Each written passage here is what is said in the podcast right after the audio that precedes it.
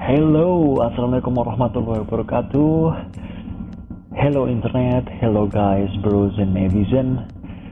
Saya mungkin sedikit melaksanakan sebuah perubahan konsep bagaimana saya mengupload sesuatu di YouTube saat ini, dan mungkin saya mencoba membuat channel podcast saya sendiri di Anchor. Oke, okay, saya bukan Swift antara konten uh, creator saya yang sebelumnya fokus pada YouTube membuat video. Kita beralih pada podcast karena tujuan saya membuat channel saya sendiri merupakan ingin sharing, ingin berbagi tentang beberapa pengalaman saya ataupun sesuatu yang bermanfaat, bisa menjadi itu dilihat dari sisi olahraga maupun dalam hal ini adalah apa yang saya baca, karena hobi saya juga termasuk membaca. Mungkin bisa saya sharing kepada teman-teman yang mungkin menyempatkan waktunya berkenan untuk melihat video saya di YouTube maupun mendengarkan uh, beberapa voice ataupun podcast dari saya. Uh, terima kasih, semoga teman-teman bisa menikmati dan mengikuti jalannya podcast yang saya sampaikan ini. Selamat menyimak. five, four, three, two, one, fire. Halo teman-teman, untuk my first episode uh, saya ingin menyampaikan salah satu blog, beberapa tulisan yang sudah dipublikasikan, dalam hal ini blog milik Departemen Analisis dari staf-staf uh, Letkol Laut Purnawirawan Juanda Wijaya. Beliau adalah almarhum lulusan Akademi Angkatan Laut yang sempat menjadi salah satu analisis militer maupun politik hebat di Indonesia. Dengan judulnya adalah Visi Maritim Politik Kemaritiman dalam Perspektif Keamanan by Juanda Wijaya S I P. Nanti di akhir sebuah penyampaian uh, tulisan ini uh, akan memberikan solusi bagaimana kita membangun visi maritim yang ada di Indonesia menurut pandangan beliau almarhum Juanda Wijaya, yang sudah diedit oleh tim analisis dari rekan-rekan pembuat blog ini. Oke, okay. hmm. Fenomena kemaritiman seharusnya memang menjadi ciri khas bangsa Indonesia pada saat ini. Pasalnya di sepanjang sembilan puluh lima derajat hingga seratus empat puluh satu derajat bujur timur dan enam derajat lintang utara hingga sebelas derajat lintang selatan terbentang kepulauan Indonesia sebanyak tujuh belas ribu lima ratus delapan belas, yang delapan puluh lima persennya adalah terdiri dari lautan.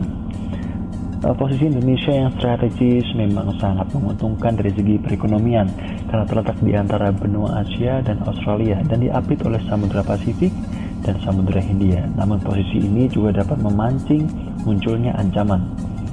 Ancaman tersebut dapat berupa penyelundupan, konflik, perdagangan gelap, dan ancaman invasi yang dapat memecah belah kesatuan negara.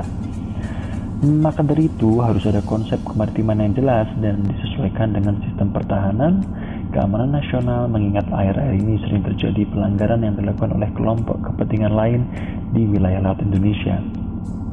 Semua itu tentunya tidak terlepas dari kekuatan atau kekuasaan laut maritim atau sea power yang dimaksudkan dalam kekuatan laut itu sendiri, yang terdiri, terdiri dari uh, pelayaran niaga yang menyelenggarakan hubungan dan angkutan laut, dua angkatan laut yang bertugas untuk menambah protein bagi kebutuhan makanan masyarakat dan menambah penghasilan negara dari usaha-usaha eksplorasi sumber daya alam yang ada di laut, uh, pelabuhan yang berfungsi sebagai pangkalan dan tempat membongkar atau memuat serta mengisi kebutuhan lain dari kapal atau perahu, perkapalan dan galangan yang berfungsi sebagai tempat untuk membuat atau memproduksi alat-alat yang bergerak di laut, serta tempat pemeliharaan, perbaikan, dan pengembangan. Dari berbagai pengertian tersebut terlihat bahwa yang dimaksud dari kekuatan dan kekuasaan laut itu sebenarnya bergandengan erat dengan perkembangan kekuatan ekonomi dan politik suatu negara. dan bukan disebabkan oleh karena negara tadi semata-mata kuat dalam armada perangnya. Jadi, pengembangan daerah laut akan sangat menguntungkan bagi keutuhan negara, khususnya dalam bidang keamanan, sehingga dibutuhkan pemantapan dalam hal pengelolaan wilayah laut yang lebih mengkonsentrasikan program-programnya pada pembangunan ekonomi. G B H N sembilan belas sembilan puluh sembilan sampai dua ribu empat juga menyebutkan secara jelas bahwa negara Indonesia adalah negara maritim, bahkan sebagai salah satu keunggulan komparatifnya yang dapat dijadikan dasar bagi keunggulan kompetitif, seperti yang tercantum dalam bab empat huruf P angka lima, mengembangkan perekonomian yang berorientasi global sesuai dengan kemajuan teknologi dengan membangun keunggulan kompetitif berdasarkan keunggulan komparatif sebagai negara maritim dan agraris sesuai kompetensi dan produk unggulan di setiap daerah, terutama pertanian dalam arti luas, kehutanan, kelautan, pertambangan, pariwisata, serta industri kecil dan kerajinan rakyat. Apa yang tercantum dalam G B H N itu sendiri seharusnya menjadi dasar atau landasan untuk menentukan strategi dalam membangun kekuatan di bidang kemaritiman, yaitu dengan mengkonsentrasikan diri pada pengembangan wilayah laut untuk memperkokoh sistem pertahanan wilayah negara sesuai dengan visi maritim Indonesia pada pembukaan Undang-Undang Dasar sembilan belas empat puluh lima pasal tiga puluh tiga, pasal empat puluh enam UNCLOS sembilan belas delapan puluh dua, dan konsep Wawasan Nusantara, yaitu mewujudkan secara nyata Indonesia sebagai negara maritim yang ditopang oleh kekuatan ekonomi dan sosial budaya rakyat yang berorientasi maritim serta menguasai sepenuhnya seluruh laut dan segala isinya yang menjadi wilayah kedaulatan dan wilayah hak berdaulatnya. Berarti harus ada capaian dalam misi maritim dalam membangun secara nyata kekuatan maritim yang mencakup aspek politik, ekonomi, sosial, dan pertahanan keamanan untuk mewujudkan negara maritim Indonesia sebagai diarahkan dalam visi maritim Indonesia. Dari penyampaian yang sebelumnya kita diskusikan, di mana mengapa begitu penting Indonesia untuk melihat sudut pandang negara kita memiliki misi dan visi maritim. Dan ini adalah segmen strategi. Strategi kita, target dari pembangunan kemaritiman adalah untuk menjaga dan mempertahankan wilayah laut dengan meningkatkan kegiatan perekonomian di wilayah laut, sekaligus membentuk sayap-sayap pertahanan di wilayah perairan Indonesia agar terhindar dari ancaman, tantangan, gangguan, dan hambatan baik yang datang dari dalam maupun dari luar. Ada beberapa strategi yang dapat dijalankan untuk mewujudkan visi dan misi maritim Indonesia yang lebih mengarah pada pembangunan geoekonomi. satu. Membangun jaringan komunikasi internal dan eksternal. Jaringan komunikasi internal adalah jaringan komunikasi yang dibangun di masyarakat Indonesia dengan tujuan untuk menyatukan kembali visi dan misi bangsa Indonesia serta mengajak masyarakatnya untuk kembali terjun pada kehidupan kemaritiman. Untuk membangun jaringan komunikasi internal harus terlebih dahulu ada pendekatan sosial budaya dari para pelaksana terhadap masyarakat pesisir. Karena harus diketahui bahwa budaya yang ada di masyarakat pesisir tidaklah sama dengan budaya masyarakat yang hidup di daratan. Lalu harus juga dibangun di jaringan komunikasi eksternal atau itu keluar, diplomatik. Terdapat negara-negara tetangga yang terdekat. Posisi geografis Indonesia sangat diminati oleh kelompok negara adidaya karena merupakan jalur lalu lintas perekonomian dunia yang berpotensi untuk menjadi besar pada tahun dua ribu lima puluh nantinya. Dengan kandungan alam yang sangat berlimpah, tentunya harus dibangun sistem pertahanan lapis luar atau outside shield melalui proses interaksi dengan negara-negara tetangga yang paling dekat dan memiliki akses langsung ke wilayah perairan negara. Komunikasi eksternal ini dapat berupa hubungan dagang khusus, kerjasama dalam pengembangan usaha kemaritiman, dan kerjasama dalam pengembangan teknologi kemaritiman. Yang kedua, dengan membangun dan mengembangkan kembali kekuatan laut atau sea power yang sebenarnya terdiri dari A. Pelayaran niaga. Dalam draft rancangan Undang-Undang Kelautan tahun dua ribu tiga pada bab uh, enam pasal lima puluh tiga disebutkan pasal satu, pelayaran nasional dikuasai oleh negara dan pelaksanaan serta pembinaannya dilakukan oleh pemerintah dalam kerangka pemanfaatan sumber daya kelautan bagi kemakmuran dan kesejahteraan rakyat dan negara. Pasal dua, Pelayaran internasional terselenggara dengan memperhatikan kepentingan nasional sesuai dengan ketentuan internasional dan nasional. Pada kedua pasal tersebut dapat ditafsirkan bahwa pemerintah harus lebih memperhatikan tentang masalah pelayaran guna melakukan eksploitasi dan eksploitasi sumber daya alam berikut pendistribusiannya kepada masyarakat. Dan pemerintah juga harus memperhatikan terlebih dahulu kepentingan nasional dalam menjalin hubungan pelayaran dalam kerangka pembangunan jejaringan komunikasi dengan kekuatan internasional dalam koridor hukum yang berlaku. B. Angkatan Laut. Angkatan Laut adalah salah satu bagian dari Angkatan Perang yang bertugas untuk memelihara dan menyelenggarakan keamanan dan pertahanan di laut yang bertujuan untuk menjaga dan melindungi kedaulatan negara.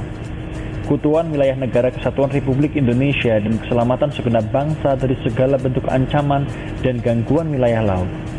Pertahanan dan keamanan harus difokuskan pada wilayah laut dan zona-zona maritim Indonesia yang mengacu pada perairan Indonesia, zona tambahan, zona ekonomi eksklusif, dan landasan kontinen. C. Armada Perikanan. Potensi perikanan laut Indonesia diperkirakan mencapai enam koma tujuh juta ton per tahun, namun bisa dimanfaatkan dua koma tiga juta ton per tahun, empat puluh lima persen, dan di beberapa tempat terjadi overfishing. Sementara ini belum ada manajemen sumber daya yang jelas dan mem- pembangunan perikanan belum didasarkan pada sistem agribisnis.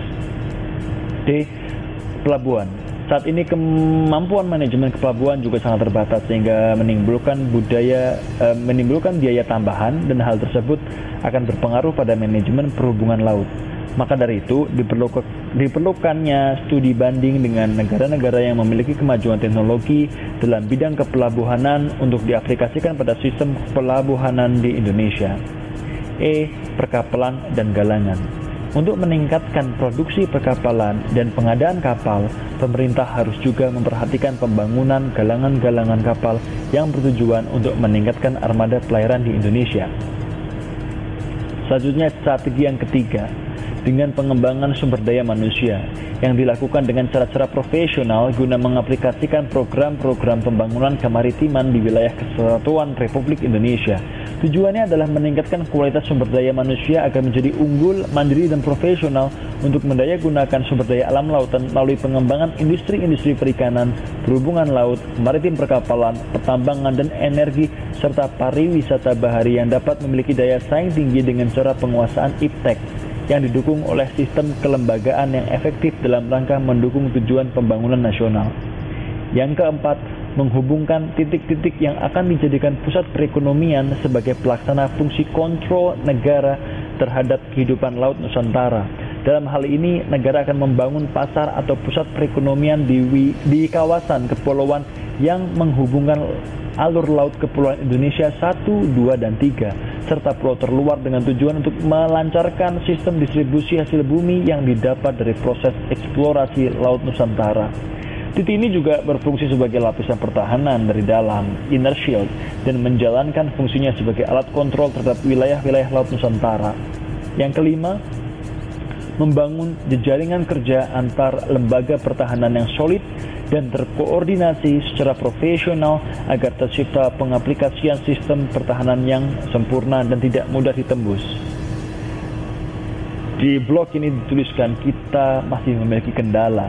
Nah, kendala itu adalah berikut.